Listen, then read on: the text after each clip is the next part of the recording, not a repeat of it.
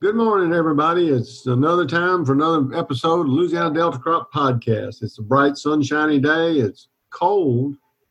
Going to be colder tonight, I think. But I'm sitting in. I'm at the Northeast Station in St. Joe. I think RL's in. I think he's in East Carroll. Yeah, I'm in downtown Lake Providence today. All right, uh, Gollies. I know she's in Vidalia. Yeah. Good morning or evening.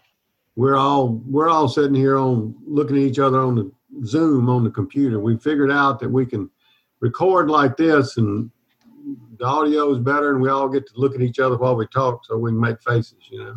Uh, but we've got uh, several things going on this for this podcast this week. We'll, you know, we've got uh, Dr. Wes Porter. Uh, I think they mentioned him last last podcast about he's coming up. He's going to talk about planters. He's an engineer, precision ag engineer, and irrigation specialist from over in Georgia. Really good guy, really sharp, and we're going to get him to. He's going to tell us about getting ready to plant because maybe one day, with the sun shining, maybe one day we'll get to plant uh, corn. Uh, not sure, but anyway, the ground may be froze, but we'll we'll do something one day. You ever water seeded corn? No, I never have water seeded rice, but I never. You know, That's what I'm saying. you know, it's a joke. We may have to water seed r- corn this year. you know, it's uh, what the concern is. We're going to rut it in. You know, make ruts. Nah, Yeah. that- that's a given. Yeah. You know that. And these I see Kylie laughing. Planters, as soon as they can get, Yeah, they're I gonna rut it. I see Kylie laughing. I think she's she's thinking about Will. He's he's probably sitting in the cab just watching that sand of his turn. As soon as it turns white, he's going to roll over. He wished he could have planted last week. I bet. Well, for this, you know, I mean, of course, you know, and then we got the river coming with the seawater. But it's back up in Vidalia again. Uh, Mhm. so we're You're still looking up at the tugboats when they come by? uh, yes, sir. Yeah, I'm afraid so. You know, it's kind of that's kind of a creepy thing too when you think about it. Mm-hmm. It is. It is. You walk out there and, and you look up at them. But all right, well, I tell you what, let's and we got well, we got our resident hemp expert here today too. We got Kylie, who's now the she's not only the horticulture agent for us, she's also the hemp agent, is my understanding. She went to the hemp meeting, so that qualifies. That makes her an expert now. She's I been- guess so. I guess so. I don't know. I don't know about that, but uh, we could talk about it. Um, yeah, I went to the the agent training that they had a couple weeks. Well, it was last week on hemp, and um, pretty much we don't know anything. You know, we hadn't we hadn't been able to grow it. You know, so we're working on it as far as ag center is concerned. I mean, they're they're trying to develop uh, cost structures and and what you can use to spray and, and come up with that. There's a whole team of people working on that right now. Um, but if you're looking to get a license, um, you need to talk to Angela Guidry. She works for the Department of Agriculture. Um, if you need her contact, she they have a website on the Department of Ag's webpage. Um, her cell phone number is listed, um, and she will get you uh, pointed in the right direction as far as what kind of license that you need um, and what if you want to grow hemp or seed or you know work in it in any form of way like if you want to do custom harvesting or whatever but she can she'll work with you on getting those license and and i think by the end of the year you'll get to know her pretty well because i think she said at that meeting you're going to at least see her at a minimum of four times that year get ready That's to be friends with her grow, Kylie. Yes. Grow or um I think of any any of the licenses Any of the there's- license, Yeah. Uh, okay. they issue four different kinds. Um but yeah, so she's your contact for that. Uh her name's Angela Guidry. Um and again her information's on their website. Uh if y'all need that, you can reach out to me and I can I can give you that information too. What if I want to grow some in my in my garden? You're gonna have to talk to her. Yeah, Yep, you're gonna have to talk to her. You're gonna have to call her. You got to go through the protocols. You're gonna have to buy a license. It's gonna be, I think, two hundred and fifty dollars for the license. Um, you'll have to do things like put a sign in your yard, and yeah, you'll have a whole You process. to go through a background check background chance, background check. If you fail and you, for whatever reason, that's you still have to pay the two hundred fifty dollars, I believe. If it's a group of y'all going in to get a background check, like say the three of us wanted to grow hemp, we Mhm. all have to pass the background check. Um, if one of us fails, we all fail.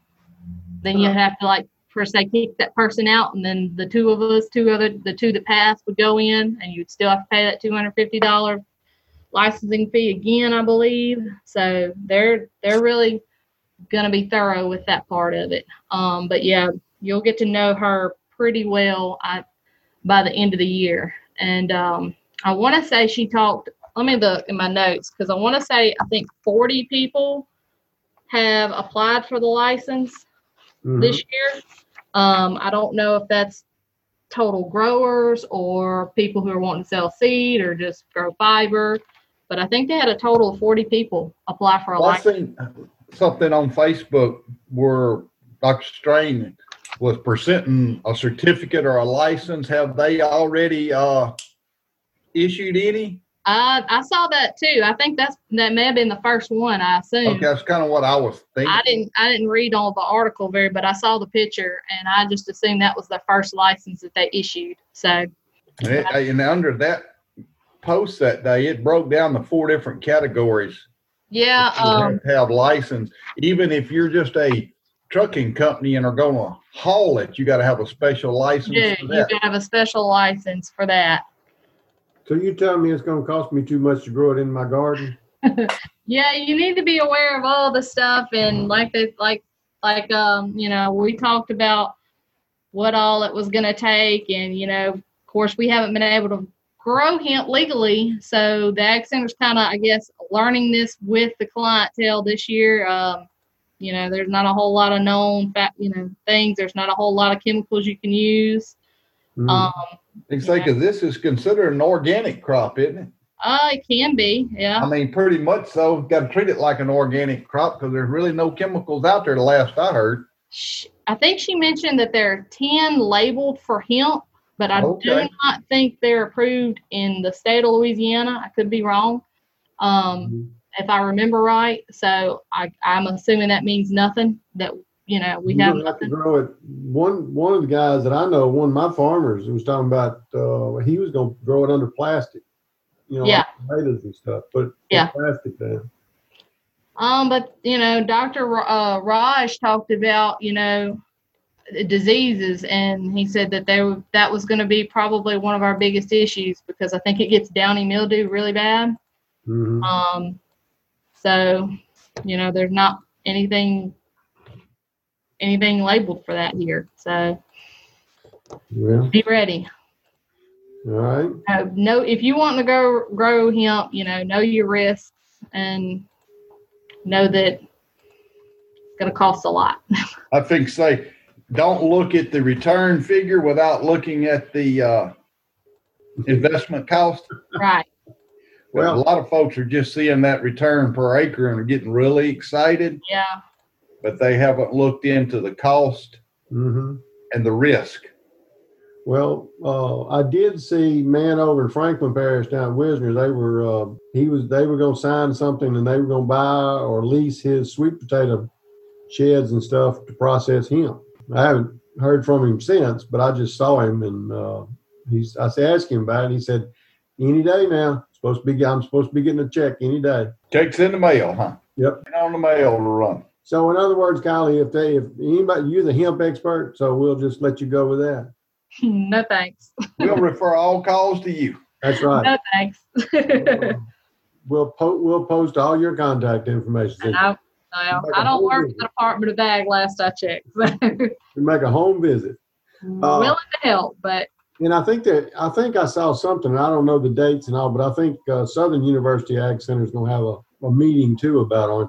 Yes, I've seen it, but I don't know the dates. Yeah, well, we'll have to, when it gets a little closer, we'll, we'll promote that too, because people need to know, they need to know all they know before they get into this. Well, I tell you what, the weather's, we've talked about the sun shining, so let's, let's get into the interview with, I did with uh, Dr. Wes Porter, and we'll listen to that, and then we'll come back and talk some more. How about that?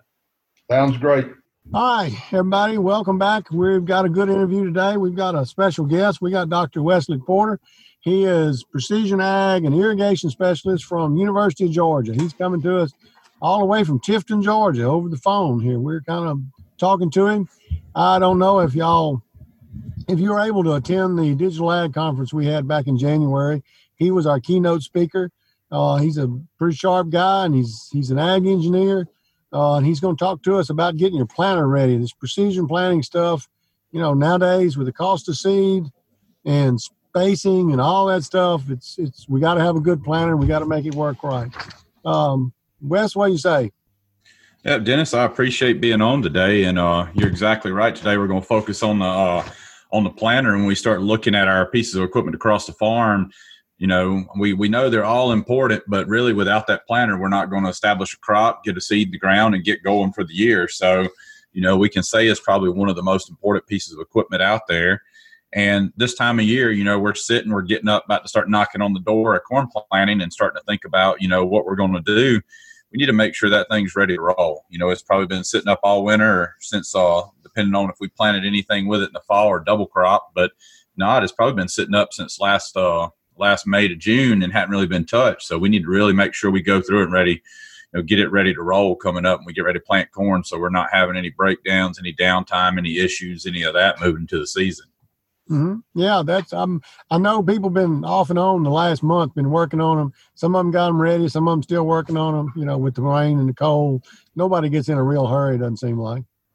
That's right. That's right. So, you know, when we start looking at them, and uh, we got some of these, like you mentioned, Dennis, the rain and the cold, and some of these uh, bad weather days, we would call it. You know, they're perfect for pulling uh, pulling this equipment up under the shed or in the shop if we've got it, and kind of going through it and looking at it. And you know, what I want to really talk about today is some of the critical components on that piece of machinery that we want to focus on and make sure they're working and ready to roll.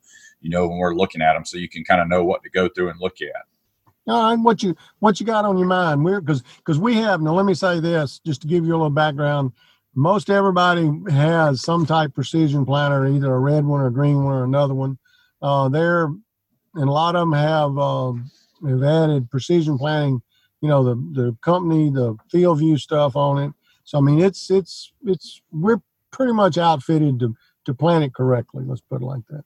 Right, right. So, you know, that's the thing. We mentioned some of this advanced technology, and it's, you know, as good as it is, if we don't have our basics set up and ready to roll, it's not going to really be able to benefit us. So, you know, I'm going to start kind of basic and work through this this machine. So, one of the first things I want you to look at is your opening disc. And one of the easiest ways to check those guys, you know, there's some recommendations about diameters being around or above 13 and a half inches and all that. And, you know, if the openers are worn by more than a half inch down from the original diameter, need to replace them. But the easiest thing for you to do is to go in and um, take a business card that you got, either one of your business cards, or if you got a card that, um, that you that you don't want anymore, you know, or whatever, yeah. roll, roll that opening disc through the front and see if it catches that card. It should catch that card right about what we would say is the four o'clock position. Mm-hmm. You know, that's mm-hmm. kind of towards the front of that opening disc. If it does not hold that card or pinch it, that means we've got a gap in there so wide that we're not creating the furrow we want. So that's probably the first part to look at. Pretty easy to get in there and do it. You know, I, I will caution safety when you're doing all this. If you've attached it to a tractor and lifted it up, you're sitting under the front of it, you know, just make sure you got the stands down or something like that so it doesn't drop on you. But um, you know, that's the first thing you do: roll that through and see if it holds that card. If you roll the card through and it never pinches it, change those discs immediately. Okay, now let me ask this question because we've had this year in Northeast Louisiana, we've got a lot of uh, CSP ground. We've had a lot of interest in cover crops. We've got a lot of cover crops. People have planted some. Um, what about their disc openers and cover crops? Do they need um, row cleaners? Can they will their disc openers work fine? I mean, we've got everything from mixed to, to simple wheat planted. You know. So if we're um, I'm going to make the statement if if we've done cover crop and we're not doing any type of tillage, and I'm going to throw strip tillage in there too. But even with strip tillage, when we plant, we see planting around here, even with strip tillage, we want to have some sort of row cleaners on the front, you know, and we need to make sure row cleaners are another important component that's up there on the front of that planter. And there's a bunch of different types out there, right? So what we want to do with them, however we set them, and I know on larger planters, it's hard to make sure this happens, if especially if they're not uh, controlled by some sort of technology, whether that's pneumatically or hydraulically, where you know where they're kind of in that float position. If they're a solid set row cleaner, we want them to basically kiss the ground. We don't want to be tilling with them. We don't want to be missing the ground. And again, I know on larger planters sometimes that's a little bit difficult, but we do need to keep that in mind. Now, if we move to more of a no tillage or a very heavy cover crop, we do some of that here in Georgia too. Um, we might need to look at some sort of additional residue management there, right? We might need a coulter to cut some of that material, then those uh, row cleaners to move it out of the way. But in most cases, if we've developed a good thorough crop and we're not doing any tillage, we're going to make sure we need to have some sort of row cleaning system on the front of that planter to move that residue out of the way. Because our row cleaner, I mean, our opening discs are not going to do the best job. They're not designed to move residue. They're designed to open a furrow in the soil. So we need to be able to get them to the soil. Okay. All right. Well, let's let's talk about the next thing. All right, we've got the we've got the row opened. You know, right. we got we ready. We got a seed tube. We're gonna put it down in there, and I'm assuming you're recommending some kind of seed firmer of some kind, or or you It just let it depend- fall. It depends. Sometimes we let them fall. A lot of a lot in Georgia. You know, it's kind of funny how everything's reasonable. We don't use a lot of firmers in Georgia, but then a lot of other places we do use them. When I've spent some time in Oklahoma, we use firmers on almost everything. If we've got seed firmers there, we need to check that thing because I'm gonna, I'm gonna go ahead and tell you a problem we had with them when we back that planter up or load it or unload it, do stuff with it. Those seed firmers are really easy to catch on the ground and break Mhm. off. Or if we were doing any type of in furrow work with those firmers, you know, a lot of them come with your uh, lines on them for in furrow. You want to check those lines, make sure there's no leaks in them, make sure your in furrow material is going to be flowing through them. And the bolt that holds that seed firmer up there, you know, go through and check them off. And if one of them's excessively loose, cracked, or broken, we need to go ahead and replace it. You know, we want to make sure that it's uh, ensuring that it's we've got adequate seed to soil contact. And It's just flopping around in that uh, seed trench. It's not doing what it's supposed to do. Yeah, I saw that um, last year, year before last. We're planting corn, and about half his seed firmers were just hanging down, and starter fertilizer was spraying all over everywhere. Just not a not a not a very pretty picture. Prob- probably doing more harm than good in that case, if you want to know the truth. Yeah. So All right, so we Uh, got with big thing, and this is this has been a big thing for us because we go from a silt loam to a heavy clay a lot of times in the same field. Let's talk about down pressure. Which yeah, that's think? a that's a huge one. And so we got, you know, three main types of downforce systems out there. And, you know, our basic downforce system is just a spring force. And so of course it's not going to change or react to those different soil types, but we want to kind of have an idea going in, you know, where we think we need to have it. And we want to check this. We want to look at our depth gauge arm and wheel and some of that, make sure that when we're looking at our gauge wheel, we don't have any rub or anything there first, you know, against our opening disc. It's all right for it to kind of touch it, but if it's like locking up against it, that's a problem. And there's some other issues that we want to look at with those to make sure that that is moving the way it's supposed to freely up and down also on that gauge wheel. You know, if Mhm. it's not moving up and down the way it's supposed to, you're not setting an appropriate depth. Then when we move on to a little more advanced and we start looking at um, a pneumatically controlled or a hydraulically controlled downforce system, one, a big problem we've seen a lot, especially on the pneumatically controlled systems, are leaks in that pneumatic system. And Mhm. if you don't pay close attention to your, depending on where your compressor's at, that thing will leak down and you won't even realize it. So we've had a lot of farmers we've done on farm trials with or worked with that they'll set their pressure, won't, you know, just set the gate, you know, just set the pump back out of the way and think everything's good and it leaks down over time. And so as, we're, mm-hmm. as you mentioned, Dennis, we're crossing across different soil types. We're not matching what we need. And then kind of the same thing on your hydraulic system. You know, make sure that your hydraulic cylinders are moving up and down and free, freely. Make sure they're mounted good. There's no play or anything in those. And make sure you feel like you're comfortable with where you're setting the poundage on the downforce for those. You know, most of them mm-hmm. have an automatic setting that keep you in a particular range. And so if you kind of have an idea of the soil type in there, you know where you need to be. Okay. Well, that's that was going to be another question. Could you write a prescription for if you knew your soil types? Could you write a prescription for a range? You know, so we that so you really just kind of was automatic and it did it itself, or or I think and I've seen and I'm pretty sure they have ones that sense that sense everything now and adjust automatically. Yeah, so they have them that'll sense and adjust automatically now. At this time, I've asked the companies this. They don't. None of them will take a true prescription map for downforce, which is I, I, every one of them acts like that's right on the horizon. So I think we're Mhm. getting really close to that. What I have a lot of the guys I've talked to, what they end up doing is they kind of know where they want to be on average across the field. And then as they start to see those drastic, we would call soil type changes, you know, you go from a really Mhm. lighter, visibly lighter soil to a darker, a more red or a blacker soil, they'll increase downforce on their own with the monitor in the cab and do more of what we would call a reactive downforce change based on their perceived um, Yeah. differences throughout the year. Well, and and some of it is they just know, you know, too. They've planted it over the years and they know. Mhm. Um, and, but we see that, especially not so much with corn, but we see it with beans and cotton later on in the year on ground that's in stale seed bed or no till that well not no till with a cover, just plain no till, no cover crop. That it's the ground will get hard on that heavy land in, and you can't get to. You're either too deep on the sand or not deep enough on the clay, and it's Yep. gotten better over the years, but it's still still an issue in sometimes. All right, let's talk a little bit about drives on each.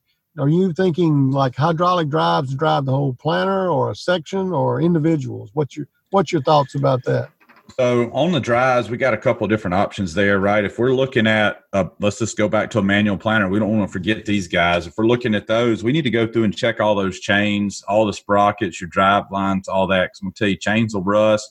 One of our biggest problems in there when we're looking at them is if you've got a rusty or a sticky chain, we'll call it, and you hadn't oiled it or greased it or kept up, it'll kind of get a skip to it. When it gets that Mhm. skip in there, we'll drop seeds out when it kind of skips through on the other end of that, if we're looking at row clutches or we're looking at a hydraulic, we don't see as many hydraulic drives out there. But if we're looking at that drive with row clutches or something, I would I'd go through and check all my clutches, make sure they appear to be working, that they're engaging, disengaging, make sure my drive connections and all that stuff are there and good. And then um, on our electric drives, you know, pull those meters apart and check all your gears and stuff. And I, I'm gonna tell you that that might lead us into the next part. But when we start looking at drives in there when stuff sits up especially out under a barn or more of an open condition one some parts may get a little older and brittle but more often than not we'll kind of get critters and stuff down in there Yeah. you'll find spider webs dirt daubers all that stuff if any you know none of us do this right but if accidentally any seed was left in there we'll find rats and stuff down in there sometimes we just don't want you know on some of those more fine tuned like electric drives we don't want to end up finding stuff down in them and have problems with them that'll will Mhm. short them out or cause problems in the end Should they? Um, I know you're saying to check them every year, but do they have some kind of estimated life? You know, like some things, you know, you get two or three years out of it, and then you, you know, just wear and tear. You got to change it out. Do those little electric drives have something like that, or they just?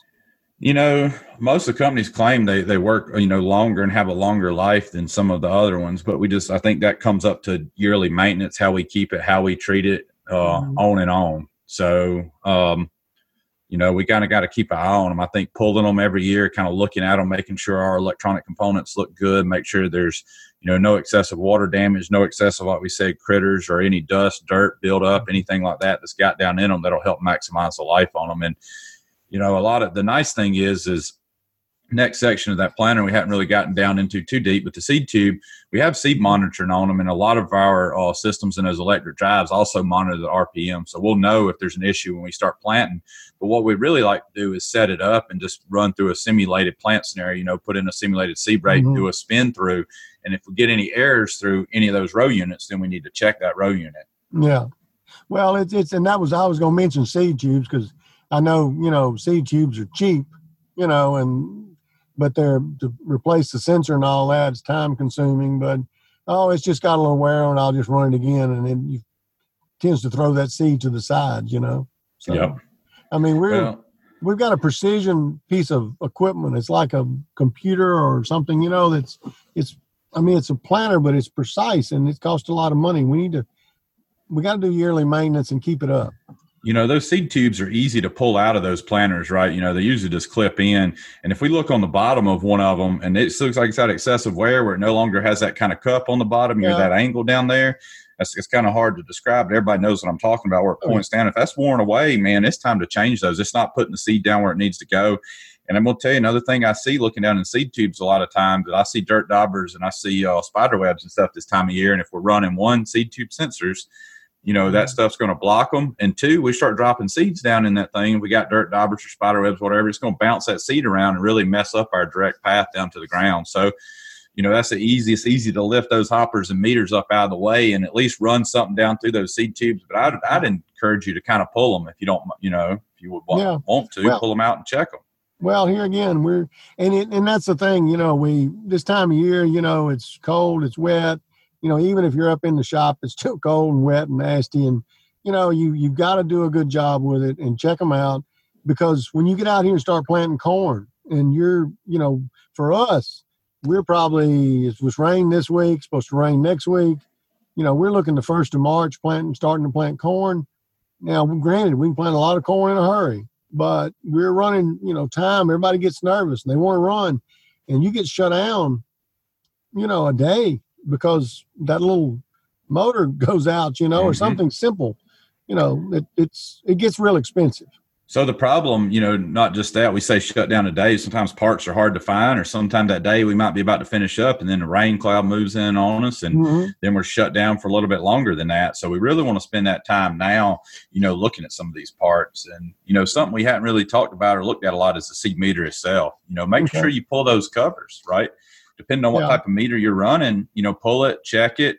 You know, I'd say some of our electric drives are um, a little more, even though they seem more complicated, they don't have quite as many parts in them. They're a little smaller and a little different in there. But we look at any of them, we've got seals, brushes, knockout wheels, all Mhm. that stuff make sure all that stuff doesn't have excessive wear or any problems with it. You know, if Okay. we got wear or wobble in the seed plate or you know, there's a lot of things that can happen in that seed meter that can really hurt us in the year when we look at singulation and look at how we're uh, metering the seeds through there.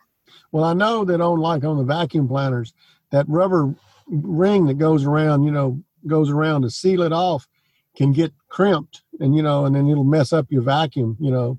It won't necessarily show up until after you plant. And then all of a sudden you got one row that's either too thick or not thick enough and and you start wondering what happened to that row and it ends up you open up you open it up and there's a little crimp in there or something where it was losing vacuum or you know something. That's exactly right. We lose a few pounds of pressure, a few uh, inches of water on vacuum, and then we're not going to hold the seeds up the way we're supposed to. And you know, another place we can lose that at, and we we usually override this a lot by just cranking a vacuum up on our planter, but we have leaks in our vacuum system in general anywhere. Oh, right? Yeah. look that's that's a plastic tube and stuff can get in there. It can crack and dry rot over time, and we'll have a little crack or hole in it. And especially if it's closer to one row unit or not, you know, Mhm. even though the overall system might be reading what we think's a happy vacuum level up there on the gauge, we may not be actually getting that every row unit. And like you just Yeah. mentioned, Dennis, we're uh, we're not able to directly monitor vacuum on every row unit. We'll we'll just start. We don't want to see it after we planned and we got emergence. We noticed one row just had a Mhm. problem. Right. That's that's kind of too late then. Well, and, and and I've seen an awful lot of um, vacuum planters had a lot of duct tape on that black tube that goes across there too. You know, That's that's exactly right. I've seen that too. You know, you Uh-huh. realize there's some holes there and do a quick fix on it. But you know, I you can take this for what it's worth, what I'm about to say. But you know, those tubes are pretty cheap compared to the rest of the parts and compared to seed cost. So if you you know, I understand if you're in the field running, we got to put some duct tape on it and keep it going at that time. But and right now is the time if you're starting to look like it's more uh more silver duct tape than it is uh in this black tube, you might consider replacing that system. I've I've seen some that were pretty silver, but you know, or at least parts of them were pretty silver. But but that I mean, and one la one thing I want to touch base to. Now we do here in the along in our area, we plant the ends. I don't know if y'all do, and Certain people. swath swath control for us is a no brainer. Hmm you know, with the cost of seed and the pretty much all our guys are 12 row. You know, the 12 row planter takes up a lot of room. So It does. So we're a lot of twelve row.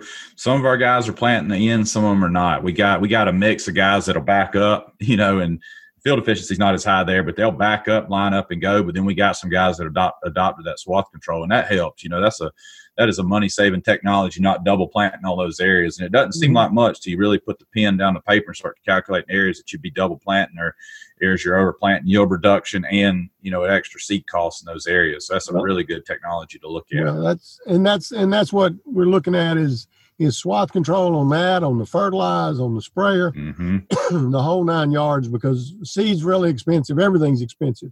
Margins That's are tight. We got to save money and to make money everywhere we can.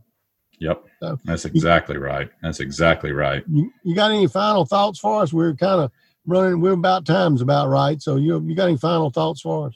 So my big thing is, you know, we've covered a lot of information here today. I know we covered it kind of quickly, but go go through that system. You know, systematically sit down with that planter and start at the beginning at your toolbar, at your vacuum system, or your even your hydraulic lines. We didn't talk about them much if you noticed any leaks then, but start at the kind of the front and work your way back. Another thing we didn't touch at all that I've seen problems on, and we'll bring up really quickly, is our closing system. Uh, I've seen Mhm. planters on farm that have broken springs on their closing system or wheels that are missing, or you know the list goes Yeah. on and on.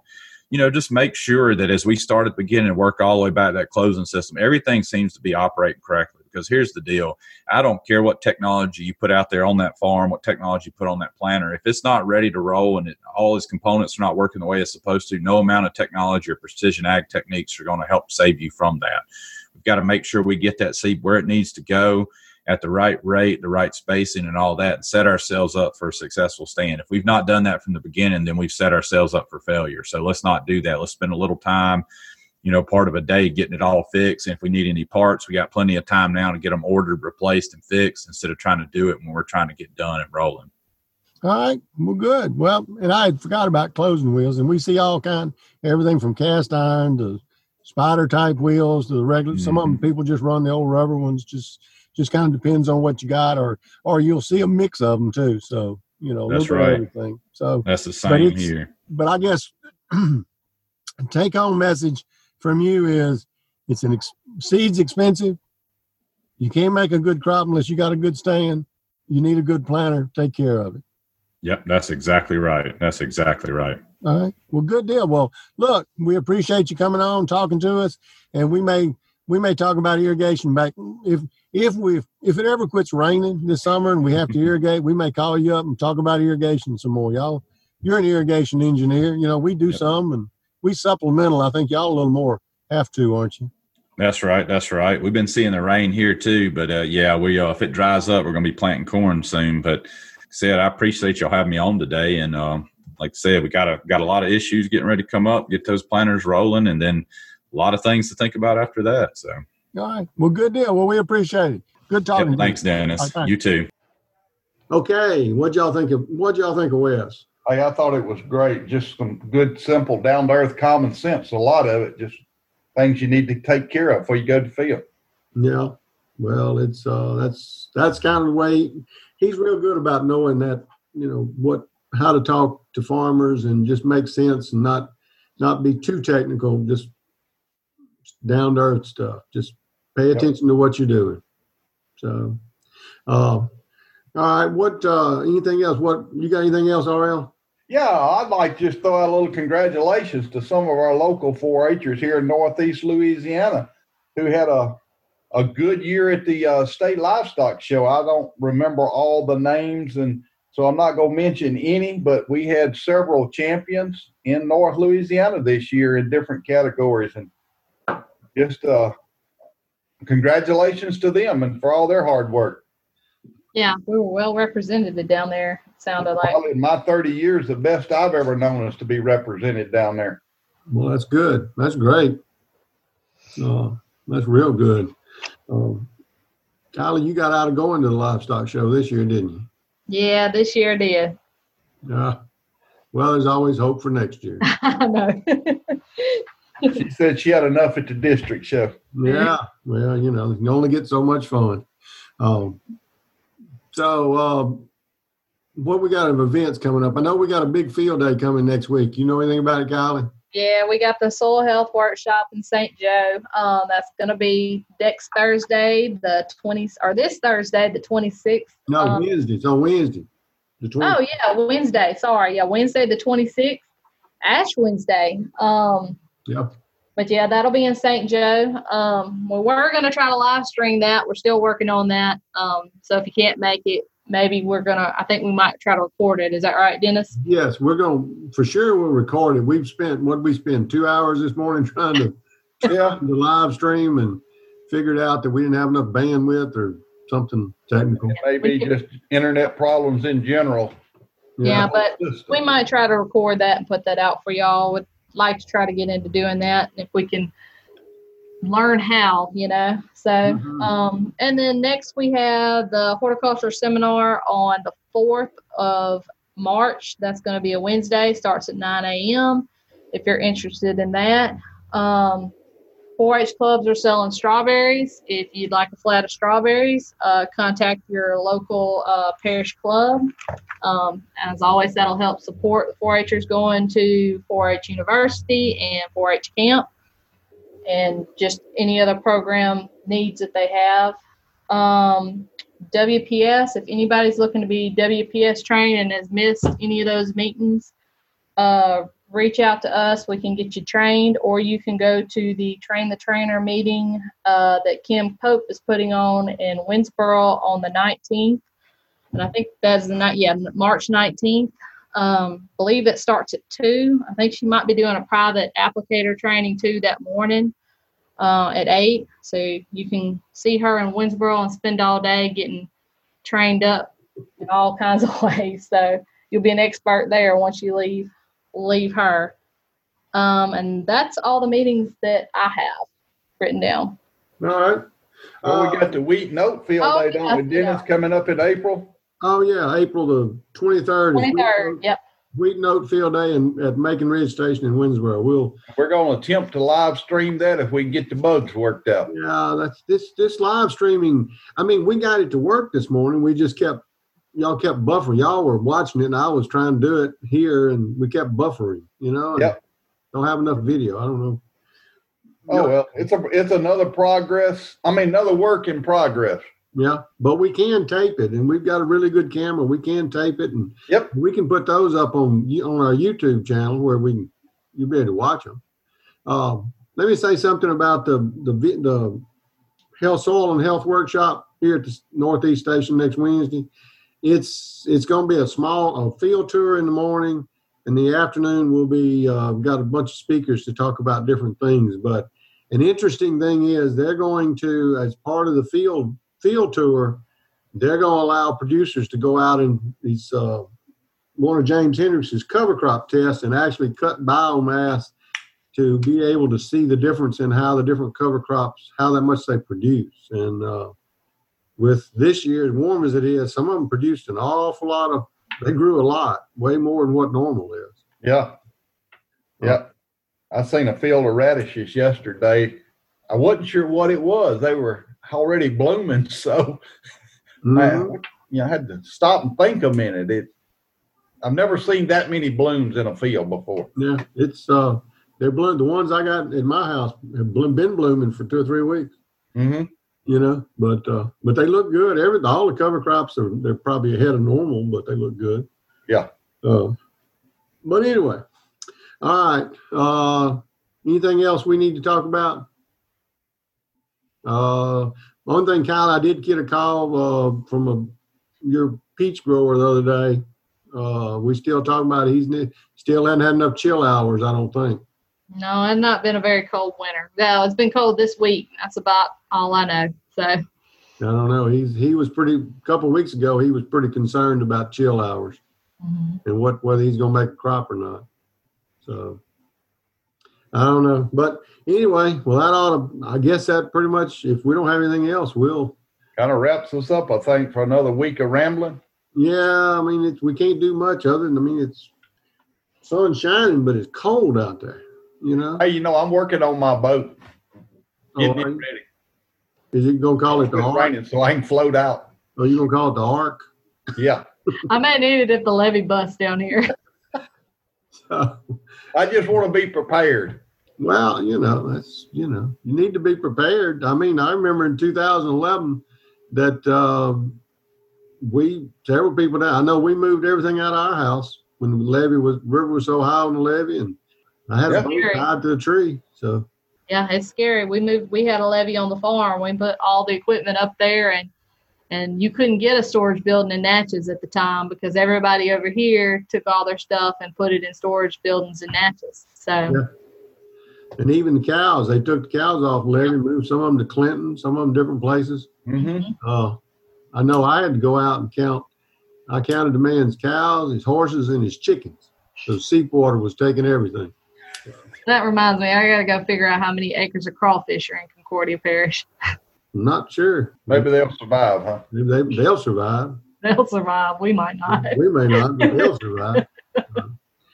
All right. Well, let's go and we'll uh, do another podcast next week. Maybe we'll maybe we'll do one live from the field day. Who knows? You never know. Y'all subscribe to us, subscribe to our video, send us some comments, any topics y'all want to talk about. Maybe one of these days we'll go back to the question of the week and see what we can do there. But uh, Yep. for now, see y'all next week. Next week. Next week. The Louisiana Delta Crop Podcast is produced by the LSU Ag Center Extension Service. For more information, visit the lsuagcenter.com or contact your local extension office.